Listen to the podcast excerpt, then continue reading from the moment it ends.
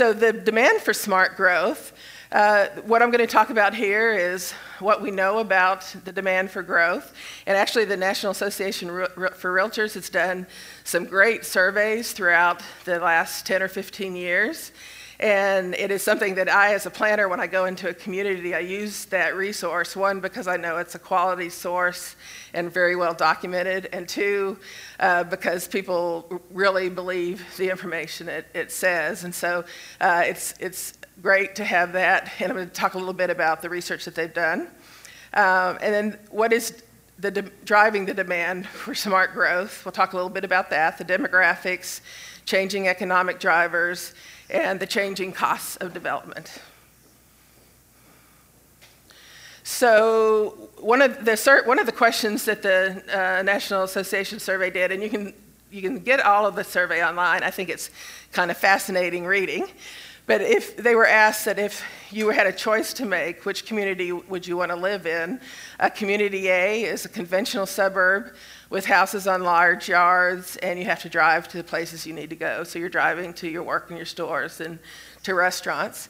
And Community B is a walkable community, houses with small yards, and it's easy to walk to the places you need to go. And there's, there's uh, both of these are perfectly acceptable. They're both going to be here in the next 50, 100 years, so we're not saying anything bad about one or the other.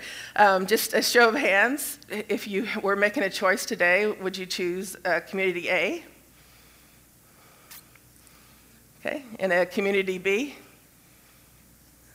Okay, so that's kind of pretty close to what the national preferences are, which is about 50 50. Uh, there was one year that um, it showed, uh, I think the survey before this one showed a preference for walkable areas, but I think they realized the way that they they worded the question kind of threw it some. So all of the other years have shown about a 50 50 preference for uh, homes A and B.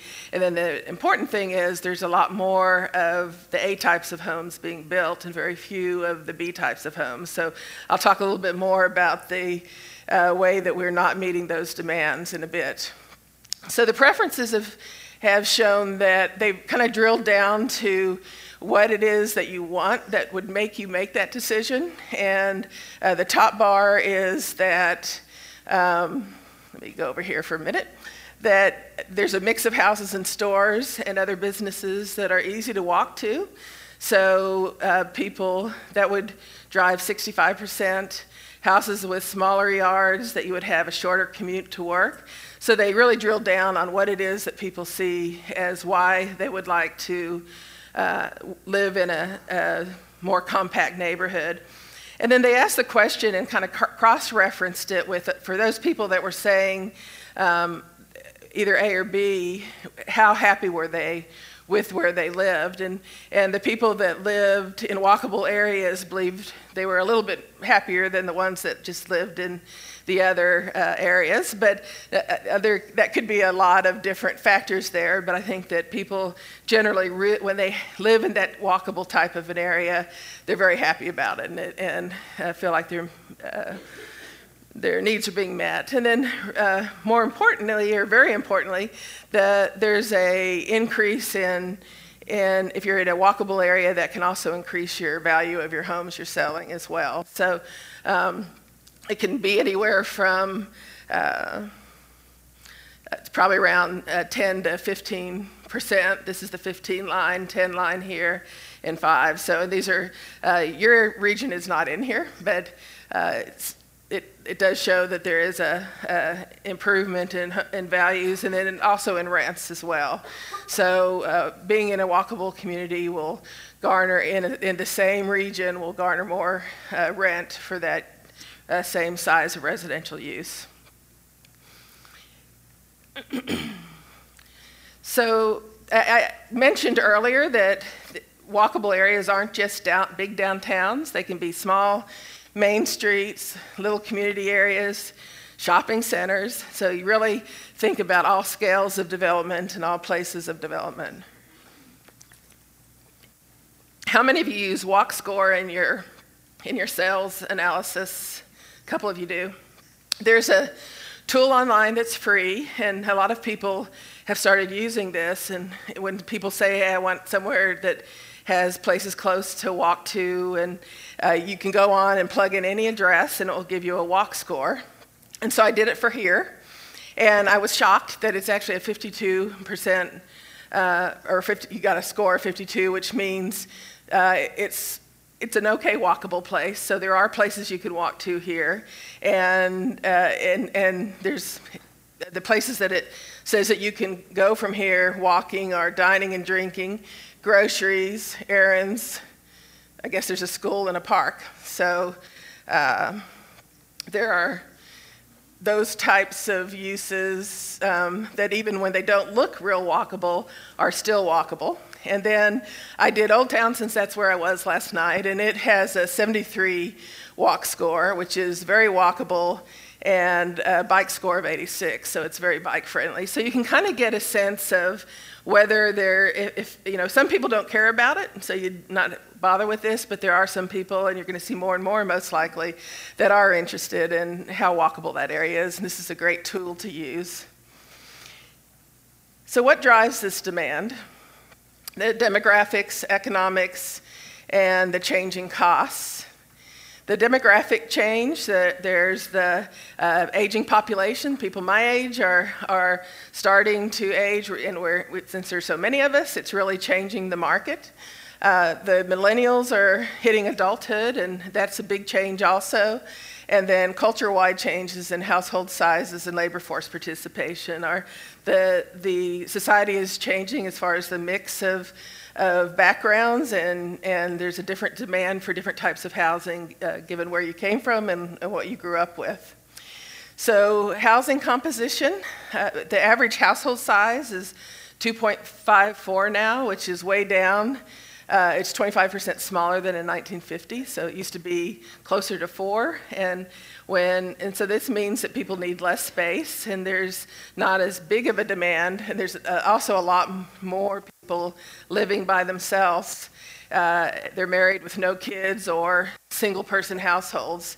So this was 1950. We were uh, either married with children or married no kids, and now we're uh, the married with children hasn't changed a lot since 1950, but married with no kids, uh, other families, single person households, and then non family households are all growing. So that changes the type of housing that we're looking for as well.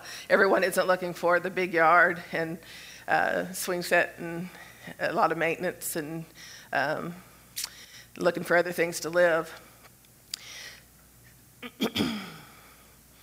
So in uh, 2015, more than a quarter of all households were single individuals. And uh, single people often don't want to live in a large uh, single family house. They want a maintenance free kind of uh, home. And so that's changing the market. And then the population is aging. And this is my, uh, could easily be my 92 year old mother who's still driving uh, the Dallas roads faster than I do. And the number of households headed by this group will nearly double between now and or 2005 and 2030. So, and we're already seeing that, and and.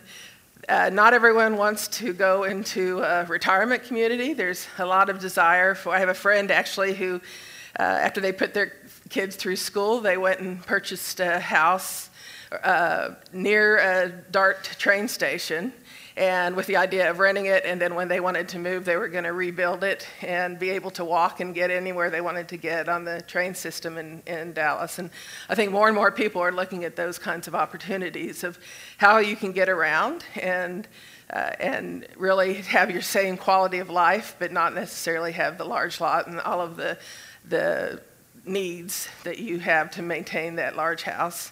Would y'all help me um, know when it's like an hour and 15, hour and 20 minutes just so I can give a break. Okay, thanks.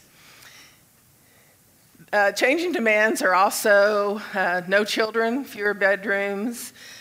Um, the demand to age in place used to be people would kind of get shipped off when and to different places or to I know my grandma came and lived with us and and that's not uh, so happening so much. People want to be able to stay in the community. They've made deep connections in those communities and want to have opportunities to live there, which it, it place a requirement on different types of housing. And then shorter commutes and access to restaurants and hangouts is a priority for younger ha- uh, buyers. So I talked about the, the uh, desire for different types of housing, and this is showing the demand and supply. And uh, this is, was done by a national uh, researcher, Arthur Nelson, at the University of Utah. And it shows that the difference between 2020 demand and 2007 supply. So if we just keep on uh, building as we are, there's going to be a demand for 16 million attached homes, 28 million small lot homes, and 27 uh, million fewer large lot homes. So the mix is changing. So what that means is there's going to be a lot of homes out there that either the prices are going to plummet because the demand isn't there. I mean, they probably will still house people, but they might not retain their values across the, uh, the as they are now. So we really need to start looking at how to adjust those. Uh, the demand and the supply so that we start having communities build those mixed uses and you plan for the future so you can retain the character that you that you want. Now, I've found in talking to associ- realtor associations across the country that this is more true in some places than others, and some places are are sure that they're going to be large lot, single family, and no one wants to live anywhere else. And, and I have to believe that that's partially true. There's probably communities that really that's the value and what people move there to.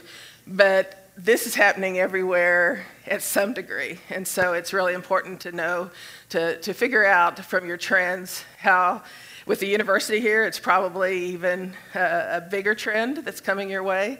And I, I, would suspect that the people who run the city governments here really want to be able to retain some of those graduates from the university. You want to keep those young people here. So it's important to figure out how to create the community that they want to live in in the future. So, uh, other economic drivers that are changing is knowledge workers uh, approach their work differently than, than we did. And by knowledge workers, we mean people that are working in you know, the IT professions or, or uh, just there's so many things that I don't even know about anymore that uh, people are doing for work. And you don't have to be in one place. You can really do your job anywhere you are. And, and I'm actually very much like that. I do consulting as a profession. And as long as I have my computer with me and my power plug, I can work anywhere in the world. And people, my clients, will barely know that I'm, I'm not uh, where they think that I am. Uh, technology is also changing retail. Uh, there's a lot of, with the Amazon and the, the potential for uh, the order, our orders dropping out of the sky and all that kind of stuff is really going to change the way that our land uses operate, and I think we have to adjust to that. The, there's a lot of areas that are starting to develop tech centers and and uh, and start tr- and, and areas to really attract uh, those knowledge workers. and there's also a change in manufacturing. A lot of the manufacturing we have now is of a, of a cleaner nature, smaller, and can go back into some of the empty uh, buildings that we have in the factories and, and really start to attract some of those knowledge workers in this industrial business as well. So that's changing, and, and the way that cities regulate manufacturing from the old days, uh, it doesn't give the flexibility that we really need to be able to do more of the heavier or the lighter manufacturing in areas where people work. So there's uh, people, we really need to look at the entire way that we regulate land uses and in the changing environment. Uh, retail's changing. This is a pop-up store, and they just uh, pop up in different areas to try to get people to know about their websites so that it rather than having a bunch of inventory there it really is all website sales and so retail is becoming uh, ordering online i think you know, how many of y'all ordered, did all your Christmas shopping online? I know I did. It's, you know, more and more we're, we're doing that. So it's not necessarily good for the community, but it certainly is easy when you've got a fast paced life. And then I've kind of not paid a lot of attention to this, but I know it's coming our way, the automated uh, vehicles, and a lot of plans that people are doing around the country are starting to look at how this will affect land use and, and traffic patterns. And it, it's definitely coming our way, so we really have to uh, figure out that that's going to change who's attracted here, who's living here, and how we do business as well. So, yeah, these are just the things that are on the table now, and I suspect in another 15 or 20 years, there'll be another whole set of things that we can't even think about. So it's really important to be nimble, to, to move with the technology as it changes.